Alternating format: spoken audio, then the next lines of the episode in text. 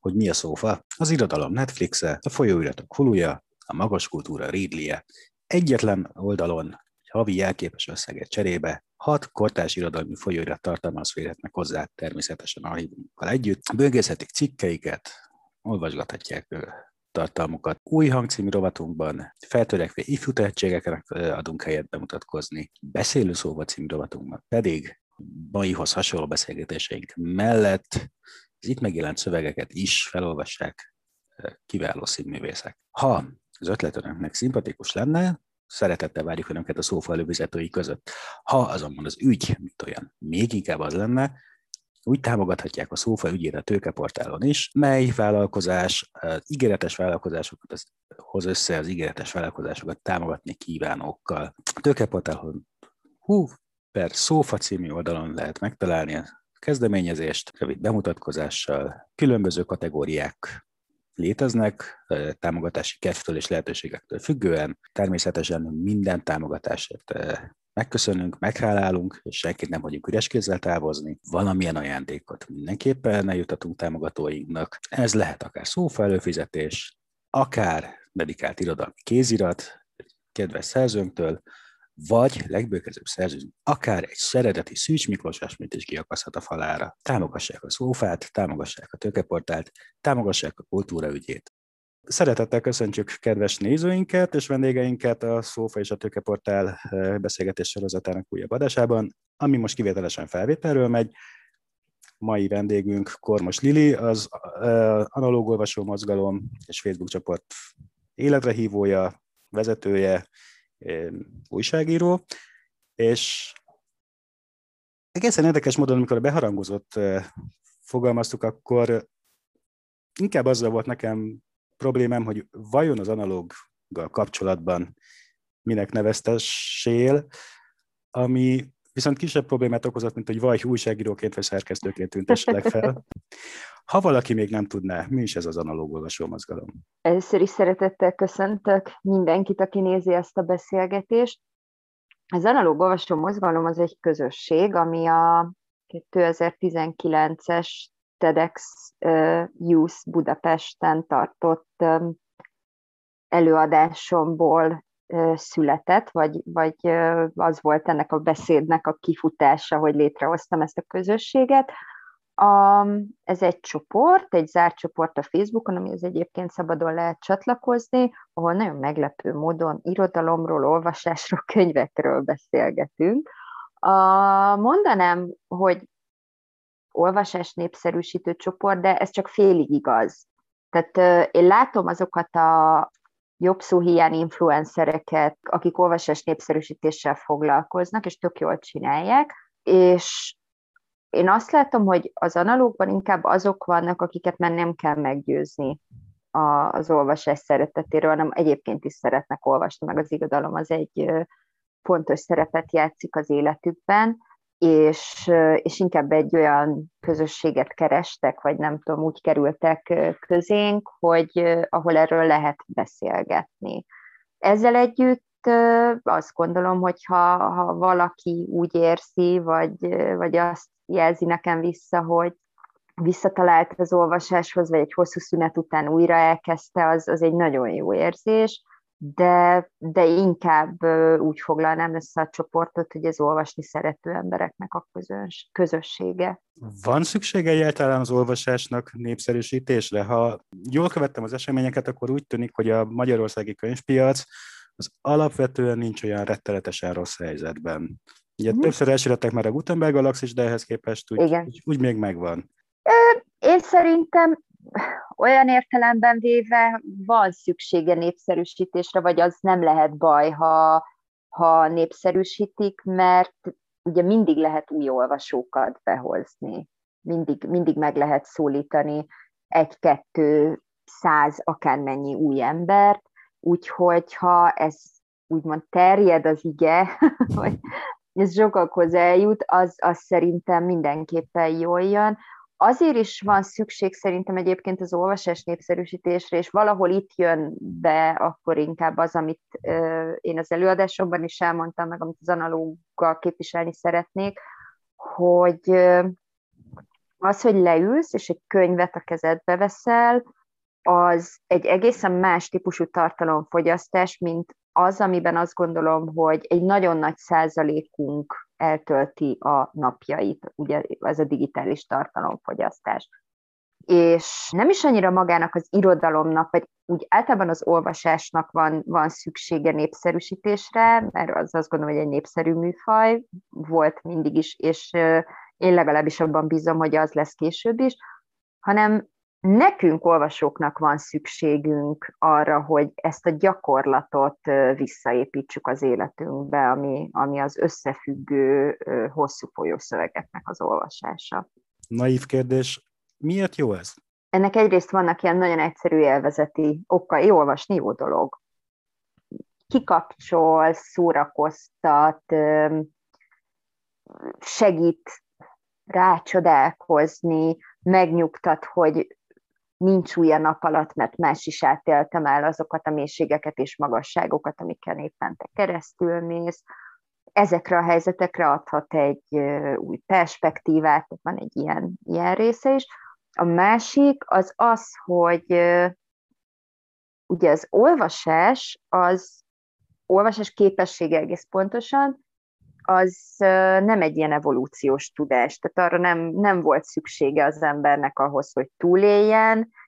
Én a tett alkomban ezt úgy fogalmaztam meg, hogy arra a túléléshez nem volt szükség rá, hogy ki tudja betűzni egy kartfogú tigris, de jó volt, hogyha le tudta teríteni, mielőtt a kartfogú tigris terítette volna le őt. Szóval szertettünk, mert valamiért mégiscsak szükségünk volt rá, szertettünk egy ilyen képességre, ami ebbe mélyebben azért nem akarok belemenni, mert ez egy tök más szakterület, amiben én egyáltalán nem vagyok kompetens, de hogy ez ö, olyan összetett idegrendszeri folyamatokat, olyan kognitív képességeket kívánt és kíván meg az embertől, amiért évszázadokon keresztül megdolgoztunk, hogy ez legyen, és ez hozzásegített minket ö, tudáshoz, képességekhez, fejlődéshez, erről, erről nem, nem kéne lemondani. Tehát ha már megdolgoztunk valamiért, megszereztünk egy ilyen, ilyen tudást, akkor azt nem kéne elveszteni. Ha már a mozgalmat analóg olvasónak hívjuk, a szófa pedig azzal próbálkozik, hogy a máskülönben nehézkesen hozzáférhető irodalmi folyóiratokat mondhatni 21. századi módon digitális formában juttass el az olvasókhoz. Mit lehet ehhez mondani? Ragaszkodunk a papírhoz és a klasszikus, analóg, kézzelfogható vaskos művekhez, vagy ki tudunk-e békülni az elkönyvekkel. Azt látom, hogy meglehetősen sok olvasással foglalkozó oldalon, mémekben gyakorta előfordul ez a szembenállás. Valós ez, vagy csak emberek szeretnek valamivel viccelődni? Egyrészt vicc nyilván, tehát hogy van, van ennek egy ilyen, ilyen oldala. A, Másrészt én nemrégiben hallgattam egy podcastot Nyári Krisztiánnal, amit nem most vettek föl, csak én nemrég hallgattam meg, és Magyarországon például még mindig elképesztően alacsony az elkönyv vásárlásoknak a százaléka, vagy az elkönyvek iránti érdeklődés, de ugye azt hiszem az Amazon csinált ezzel egy nagy boomot annak idején, ők kezdték ezt el, és a tengeren túlon is, de Európában, mondjuk Franciaországban, Nagy-Britanniában sem kiemelkedőek a, az elkönyveknek az eladásai. Digitális olvasás és digitális olvasás között szerintem fontos lenne különbséget tenni. Én nem gondolom, hogy van azzal probléma, vagy az ne lenne mondjuk egy irodalmi alkotásnak teljes értékű befogadása, ha azt valaki elkönyvolvasón olvassa, és nem papírban. A tudom én, nekem például egy olyan puha kötésű kiadása van meg a Karamazov testvéreknek, amit baromi kényelmetlen tartani, mivel hogy puha kötésű, egyből gyűrődik, szakad, hogyha berakom a táskámba. Nyilván, hogyha kemény táblás lenne, akkor meg más már nem tudnék magammal csak ezt az egy könyvet. Tehát a, ott például azt gondolom, hogy kifejezetten praktikus lehet, ha, ha elkönyvolvasón olvassa valaki. Úgyhogy nem gondolom, hogy ez ne lenne egy, egy teljes élmény. Más kérdés az, hogy többen, akik például próbálkoztak az analóg módon való olvasásról áttérni az elkönyvekre, azok azt mondták, hogy egyrészt nyilván egy nagyon más élmény volt, másrészt például nem érzékelték, hogy hol tart a szöveg, vagy nem úgy érzékelték, hogy hol tart a szöveg. Mondok egy példát, amikor nézek egy filmet, és így belefeledkezem, akkor egy idő után meg szoktam nézni, hogy mennyi van még, ez most nyilván a krimikre, vagy az ilyen fordulatosabb történetekre igaz elsősorban, hogy meg szoktam nézni, hogy mennyi van még hátra belőle, mert abból így nagyjából tudok kalkulálni, hogy hány fordulat fér még bele a történetbe, vagy nagyjából mire számítatok, mennyire van közel a végkifejlet. És ugye ez egy könyvnél is működik. Olvasol egy könyvet, egy sima kötve fűzve nyomtatásban megjelent könyvet, akkor, akkor ott látod nagyjából, hogy mire számíthatsz, mennyi van még hátra, és elkezdesz különböző konstrukciókat gyártani, meg tovább fűzni a cselekményt, tippelsz, próbálsz következtetni, ez mondjuk nem biztos, hogy a, a gondolatiságodnak ilyen működése beindul, ha, ha elkönyvolvasót használsz, de ebben nem én vagyok a, a jó kísérleti alany, mert nem használok elkönyvolvasót. Nem tudom, van még mindig egy ilyen ragaszkodásom a, a sima könyvekhez. Úgyhogy ez egy, azt gondolom, hogy ez egy típusa a digitális tartalomfogyasztásnak, de lehet, hogy szentségkörül leszek. Az eszköz közbeiktatásától függetlenül én ezt még mindig valamilyen szinten analóg olvasásnak gondolom. A másik digitális tartalomfogyasztás az, amit egész nap űzünk az interneten, ahogy pörgetjük a cikkeket, a híreket, a különböző digitális tartalmakat, na az már egy másik kérdés, és azt gondolom, hogy annak, a, annak az arányai már nagyon nem közömbösek abban, hogy hogy hogy fogyasztunk, és hogy értelmezünk tartalmakat, mert gondolj csak bele, mondjuk megnyitsz egy hírportált, és a legtöbb felületen ugye tördelve vannak az online szövegek is, vannak kiemelések, hátterezett szövegrészek, döltbetű szövegrészek, azt keresed a szövegben, mert tudod, hogy ott idézetje. Most pont mielőtt elkezdtük a beszélgetést, olvastam egy, egy hírt,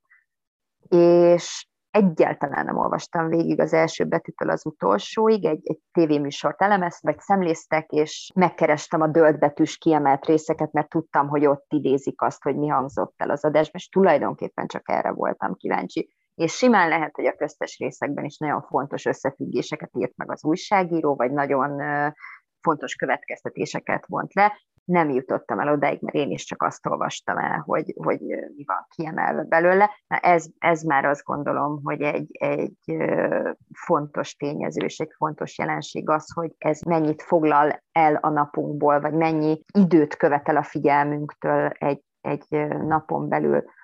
Amit az irodalmi folyóiratokról mondtál, vagy igen, az irodalmi folyóiratokról főleg, ott azt gondolom, hogy tök jót tud tenni, ha ezek digitalizálódnak és elérhetővé válnak. Ugye eleve a print változatukhoz sem feltétlenül könnyű hozzájutni. Ennek az egyik oka az, hogy az újságos bódéknak, vagy az újságárusoknak a 80%-a kürtös kalácsárussá változott, tehát már nem, nem úgy van, hogy mész az utcán, és minden forgalmasabb útszakaszon találsz egy ilyen újságárust, akinél majd, hogy nem minden számodra érdekes sajtóorganumot be tud szerezni.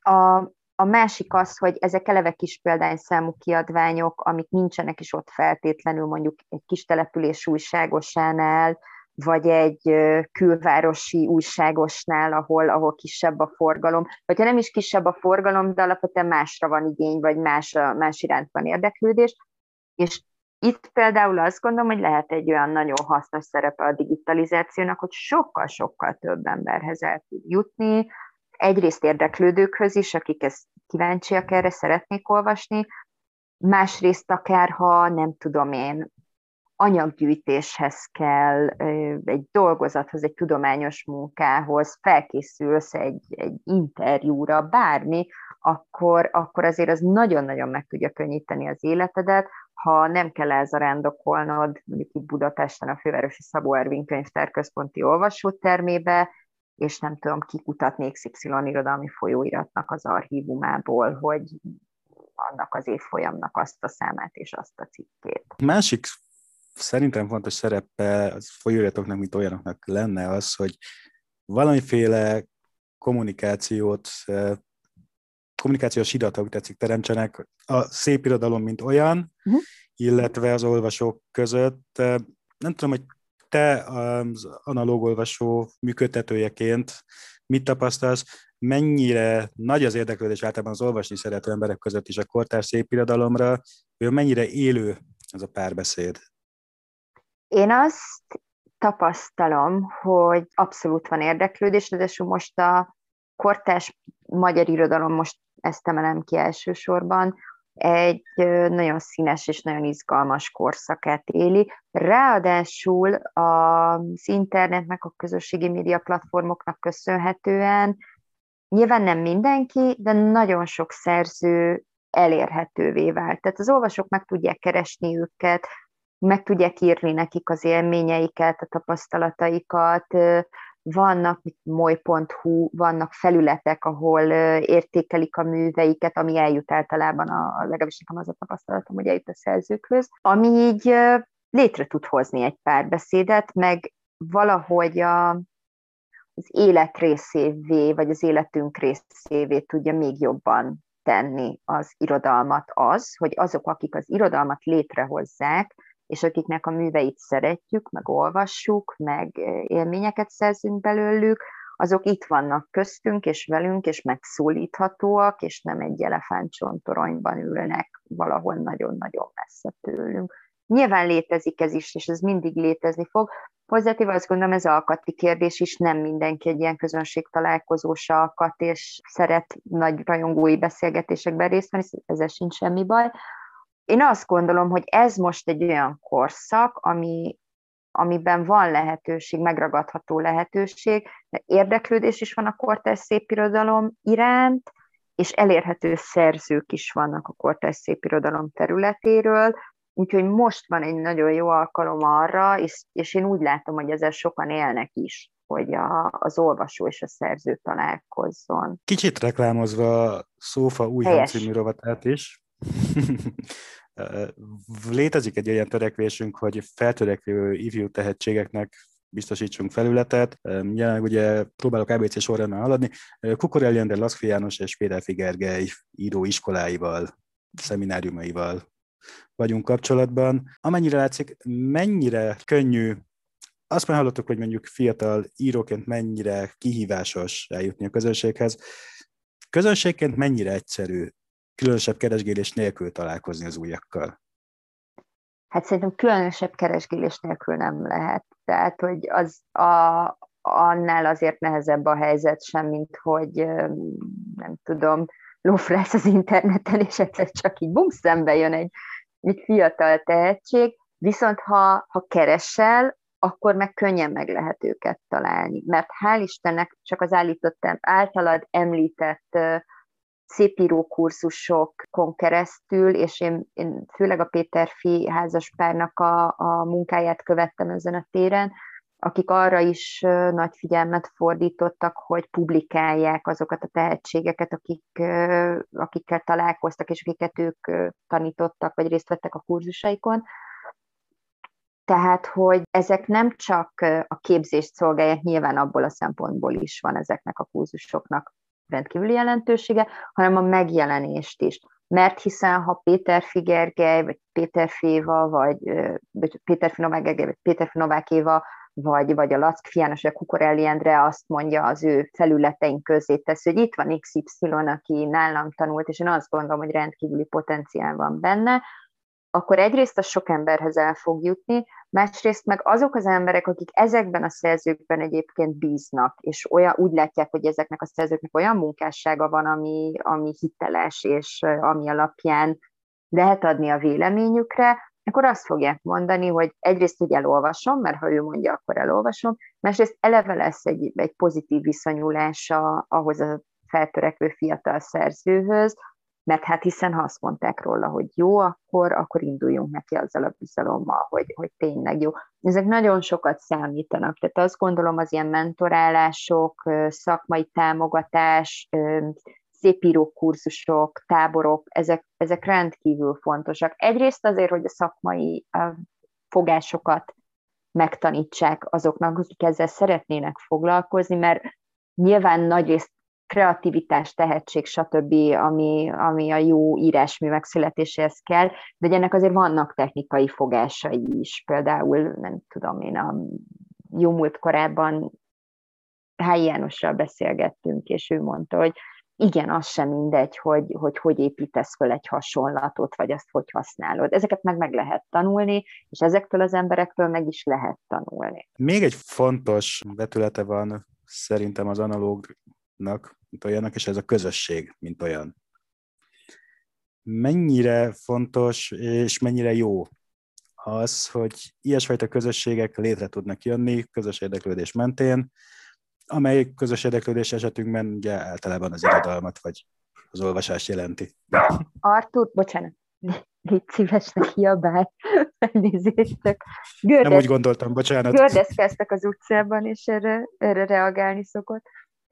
Szóval, ja, hogy a közösség. Általában azt gondolom, függetlenül attól, dehogy függetlenül attól, az, hogy az analóg olvasó mozgalom a szívem csücske, és nagyon-nagyon szeretem ezt a közösséget, és azokat az embereket, akiket az analógon keresztül ismertem meg. Álmomban nem gondoltam volna, hogy ez ennyire jó lesz, és egy ilyen, ilyen jó hangulatú társaság fog összejönni.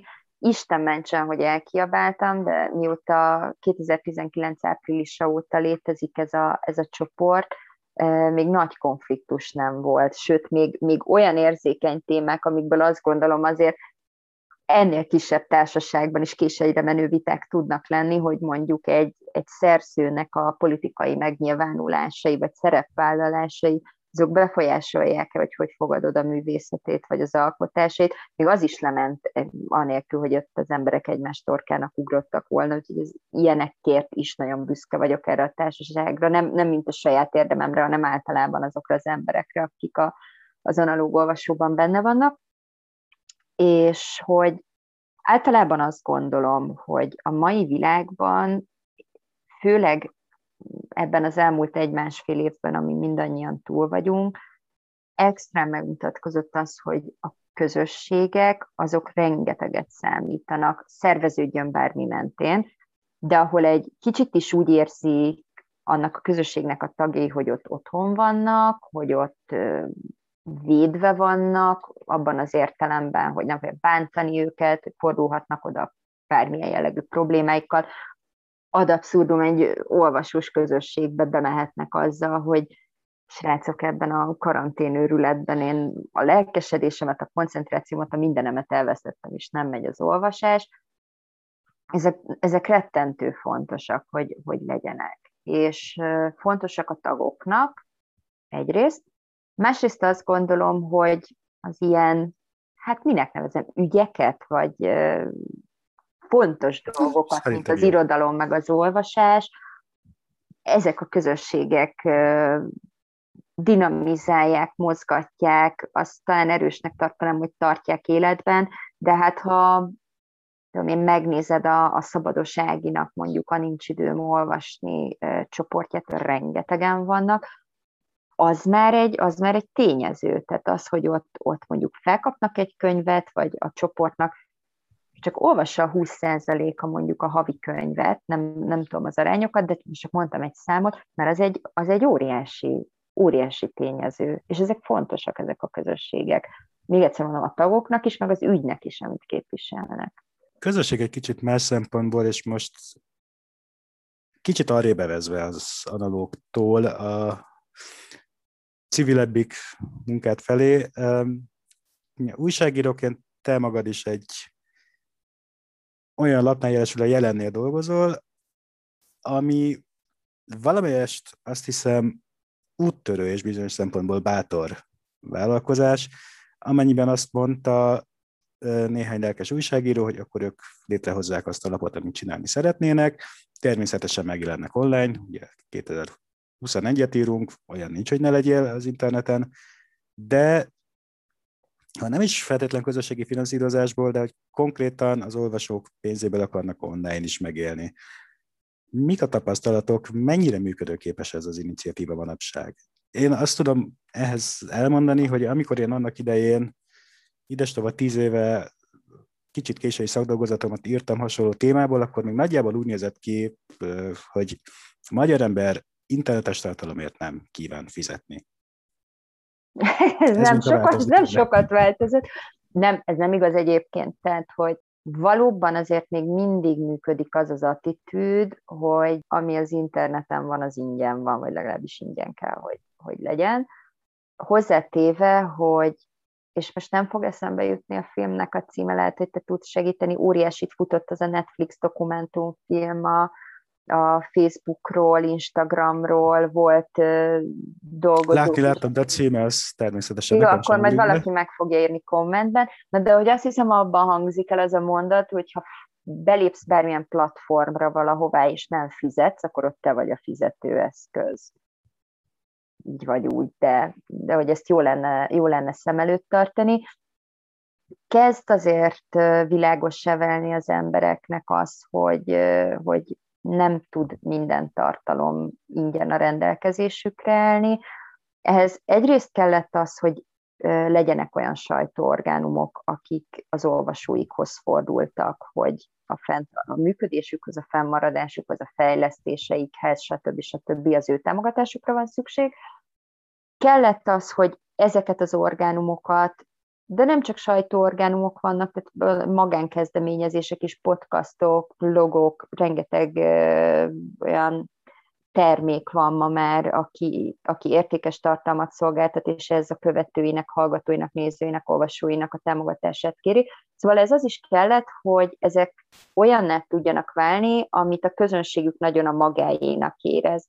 Mert amit a magadénak érzel, amit egy ilyen ident identitásképző bárminek tartasz, arra áldozol szívesen, vagyis áldoznál sokszor, mert nem tudom, én is több, több platformot támogatnék, mint amennyit támogatni tudok, és kezd ez így egyértelművé válni, hogy ezek a tartalmak, ezek a minőségi tartalmak, ezek nincsenek ingyen, nagyon sokszor a készítők nagyon helyesen elmondják, hogy azért nincs ingyen, mert nem tudom, mondjuk egy vlog esetében, ha ott minőségi tartalmat szeretne valaki létrehozni, akkor ott ki kell fizetni a technikát, a technikust, az legyen világosító, operatőr, vágó, bárki, vagy mindenki, és akkor ő még nem biztos, hogy egy fillért is keresett ezen az egészen. De ahhoz, hogy ez létrejöjjön olyan minőségben, ami a, a közönség számára is elfogadható, és ami el, amivel ki tud lépni ugye a közönség elé az a tartalomgyártó, hogy ne kelljen szégyenkezni miatta,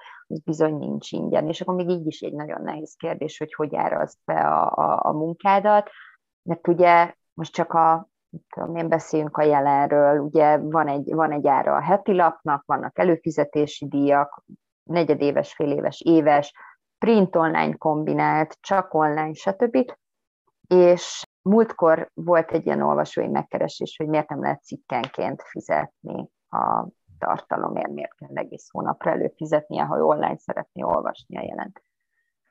És így pont végig gondoltam, hogy hát azért ez baromi nehéz lenne cikkenként árazni, mert hogy azt még csak-csak, nem tudom, ki lehetne számolni valahogy, hogy az hány munkaóra volt az a cikk az újságírónak, mondjuk egy interjú esetében interjú felvétellel, szerkesztéssel mindennel együtt, vagy, vagy egy riport, vagy egy Ajaj. nagyobb, nagyobb átfogó cikk esetében a kutatások, stb. Tehát azt még valahogy csak ki lehetne számolni, de mondjuk hogy árazod bele, vagy hogy kalkulálod bele az árba annak az újságírónak a tapasztalatát, a tudását, a felhalmozott tudását, amit az iskolában tanult, amit a korábbi munkái során tanult, a kapcsolati tőkét, amit megszerzett, és amin keresztül most meg tudott keresni szakembereket, akik megszólaltak, az idejét egyáltalán, tehát ez, ez egy nagyon-nagyon nehéz kérdés, hogy hogy árazod be, miközben ugye azzal is kalkulálnod kell, hogy akik követnek, meg érdeklődnek irántad, meg, meg megfizetik a tartalmat, vagy megfizetnék a tartalmaidat, nekik is véges a büdzséjük, és, és mondjuk így is nem tudom, sakkoznak azzal, hogy egyik hónapban az egyiket támogatják, másik hónapban a másikat. Jól emlékszem, az analógban is felmerült egyszer-kétszer az irodalmi folyóiratok kérdése, ki mennyire olvassa ezeket, és olykor előkerülő kritika, hogy ezek hajlamosak egyfajta elefántcsontoronyba vonulva tekinteni a világra, feltéve, de nem megengedve, hogy ezt mondani szokás, hogy ez így lenne, mennyiben befolyásolhatja ez a fajta kapcsolat az olvasókkal azt, hogy Erről a parnasztusról kicsit közelebb kerüljünk egymáshoz, és odafigyeljünk arra, hogy az olvasó mit szeretne kapni. És erről talán van tapasztalatod a jelen felől, mennyire befolyásol titeket, mondjuk, az olvasói érdeklődés? Ez egy nagyon érdekes dinamika, mert persze, hogy befolyásol. Tehát nyilván, nyilván nem mindegy az, hogy mi érdekli az embereket, vagy mire kíváncsiak, de hát most ez olyan oldalról is működik, hogy nyilván figyelünk erre, meg nyilván nem közömbös, de az is van, hogy mi egy bizonyos stílusú, típusú fajta tartalmat állítunk elő, és az fizet elő ránk, hogy az veszi meg az újságot, akit ez érdekel. Tehát azt gondolom, hogyha mondjuk egy nagyon széles közönség igény kiszolgálását céloztuk volna meg, akkor nagyon másképp néznek ki a jellem, vagy nagyon másképp működne ez az újság, és másfajta tartalmakat, tartalmakat dolgoznánk fel. De olyan értelemben például, például számít, hogy mikor arról döntünk, vagy azon gondolkodunk, hogy egy-egy témában kit szólaltassunk meg, akkor lehet, hogy annak az X szakértő a csúcsok csúcsa és a legnagyobb hozzáértő valakije, de hiába, ha ő mondjuk nem egy jó előadó, vagy nem, most az előadót úgy értem, hogy aki, aki egy interjúban jól meg tud szólalni, és érthetően összefüggően világosan tudja közvetíteni a gondolatait. A másik, ő meg mondjuk lehet, hogy szintén egy, egy jó szakember meg tudja a dolgát, meg érti, de mondjuk még nem a szakma csúcsának csúcsa, hanem a csúcs közelében van, viszont remek előadó világosan közvetíti a gondolatait, érthetően fogalmaz, mondjuk most, hogy már csinálunk podcastokat, és ez tök fontos, hogy ki, ki hogy kommunikál, ki hogy, ki hogy adja elő ezeket, mennyire összefüggő, mennyire követhető.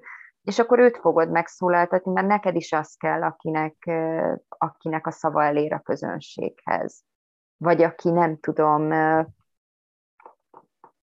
akinek a neve figyelemfelkeltő, vagy garancia arra, hogy oda fognak figyelni rá. Ezt persze szem előtt tartjuk, de ez is egy nagyon, nagyon nehéz, meg érdekes kérdés, és egy minden heti értekezletnek tudod egy ilyen um, fontos, fontos mérföldköve, hogy közben ugye azt is szeretnéd, hogy ne te legyél az X plusz egyedik sajtóorgánum, aki ezt a szakértőt megszólaltatja. Meg, amiről eddig beszéltünk, hogy az újnak, a fiatalnak, a friss szemléletűnek, aki, aki még talán most bontogatja a szárnyait, is szeretnél lehetőséget adni, hogy ő elmondja és megfogalmazza, és, és teret kapjon, és elő odaléphessen a, a nyilvánosság elé. Ez mindig egy ilyen nagy dilemma, hogy, hogy a, hogy mondjam neked, biztosra menjél, vagy kockáztassál, de sokszor megéri kockáztatni. Végezetül egy kis megerősítést szeretnék tőled kérni, mégpedig azt hiszem sokan küzdenek, vagy küzdünk azzal, hogy nem mindig tudunk annyit olvasni, mint szeretnénk. Az lenne a legjobb. Egyszer már rájöttem, hogyha csak az, azokat a könyveket elolvashatnám, amiket el szeretnék, de még nem volt rá időm, akkor valószínűleg a két farkú kutyapárta nem lenne szükség az örök élethez, mert egész egyszerűen annyi van kell-e magunkat szégyelni, hogyha nem sikerül annyit olvasni, mint éppen szeretnénk? Nem, nem, nem, nem. Isten őrizel, hogy nagy vitákba keveredjek Dragován Györgyen, mert nagyon kedvelem őt is, meg a, a, a műveit is, de ugye azt hiszem tőle eredeztethető az a mondás, hogy minden napban legyen fél óránk, amit olvasásra szánunk. Elvileg lehet egyébként, de őszintén megmondom, hogy nekem is van olyan, amikor annyira hosszú vagy fárasztó napom volt, vagy annyira igénybe volt véve az agyam, hogy lefekszem este, és akkor jó, most elalvás előtt olvasok, és pontosan egy bekezdés után fog elfogyni a koncentrációm. Most nagy jó indulattal mondhatjuk, hogy az a nap se telt el úgy, hogy, hogy ne olvastam volna, de hát azért valljuk be, hogy egy bekezdésig eljutni, az azért, az azért nem egy jelentős teljesítmény. Hát csak nem rábált. Ja, igen, de nem kell, szerintem ezért nem egy csomó minden miatt szorongunk eleget, meg rosszul érezzük magunkat, meg aggódunk, az olvasás ezt tök jó lenne megtartani valaminek, amiben örömünket lejjük, és, és, és élvezetet találunk. Ezt szerintem meg kéne őrizni ennek. Olyan lehet, vagy az, az benne van a pakliban, hogy, hogy szerettél volna olvasni, vagy épp benne vagy egy olyan könyvben, ami, amit nagyon élvezel, aminek nagyon kíváncsi vagy a végére, vagy izgatja a fantáziádat, ott van a fejedben, de mondjuk úgy összeszaladtak a dolgok aznap, hogy, hogy nem fértél hozzá, és akkor sajnálod, hogy ez nem fért bele. Persze ilyen is van, meg tök oké ezt is érezni, de hogy most valakinek ezért legyen bűntudata, vagy ezért legyen szorongása, hogy este hazaért, és azt mondta, hogy ő nem tudom, megnéz inkább egy, egy új epizódot a sorozatból, ami, amit éppen elkezdett, vagy most ehhez sincs kedve, csak a jó barátok, nem tudom, valamelyik epizódját elindítja a háttérbe, aztán hadd zsizsegjen, vagy a barát, most már lehet, ugye a barátaival tölti az estét egy teraszon, és nem olvashat. abszurdum. Azzal sincsen az ég egyet a világon semmi probléma. Én, én szerintem az, az már baj, hogyha ilyen, nem is tudom, ilyen eminens diákkérdést csinálunk ebből, és hogy, hogy úristen, ma nem olvastam, mi lesz, nem lesz semmi, majd olvasó holnap. Most nyilván én egy visszakönnyű helyzetben vagyok, mert nem tudom, nem kell egy-kettő-három mennyi kisgyerekről gondoskodnom, a, a munkám van, a néha intenzíven figyelmet követelő kutyám van, de hogy tudom azt mondani mondjuk, hogy egy, egy esős szombat délelőttön akkor nem foglalkozom mással, hanem most ülök a heverőn, és, és belefeledkezem egy könyvbe, és olvasok, én még azt is mondhatom, hogy nekem ez a munkámhoz kell, mert hiszen könyvajánlókat írok. Kivé, nagyon kivételezett helyzetben vagyok ilyen szempontból, úgyhogy én szerintem ezért nem kell különösebben aggódni azon, hogyha most el, elmaradt egy nap, amikor nem olvastál, mert majd olvasol máskor, meg majd megtalálod a helyét.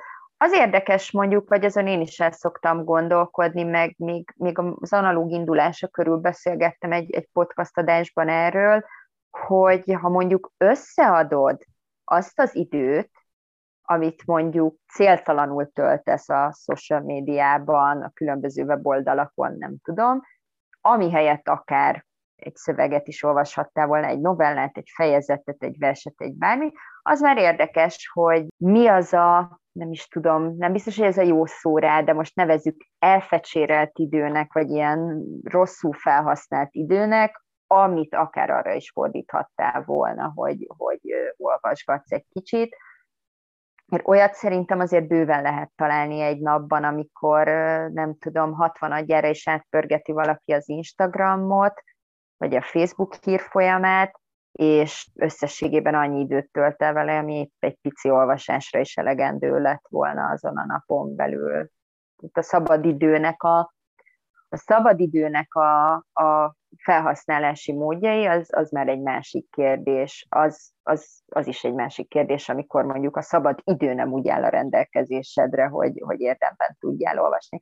De még egy utolsó gondolat, hogy például tudod, ez is olyan, hogy én akkor is, én olyan olvasó vagyok, hogyha én két megállót utazok a metrón, is előveszem a könyvet, mert ahogy elkezdem olvasni, rá tudok hangolódni, és akkor nem tudom, olvastam két oldalt, vagy hármat, vagy amennyire éppen időm volt, aztán elrakom. De van olyan barátom, aki erre nem képes, tehát neki tudnia kell, hogy ha elkezd olvasni, akkor arra legalább fél órája van, de inkább egy, mert ha öt perce van, akkor azért nem fogja elkezdeni, mert olyan léptékű váltás ez fejben, amit, amit nem tud meg, nem tud meg, nem akar meglépni, és akkor ő azt nem kezdi el, ez meg egy ilyen alkati kérdés, de hogy a kérdésedre válaszoljak, nem kell rosszul érezni magad, ha mondjuk eltelt hogy egy nap, hogy nem olvastál. Szerintem nagyon sokakkal megtörténik, és nem kevésbé értékes olvasók, vagy lelkes olvasók, vagy nem kevésbé szeretik az irodalmat, mintha olvastak volna 365 napon az évben.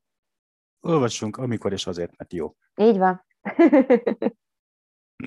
Köszönöm szépen. Én is köszönöm a lehetőséget.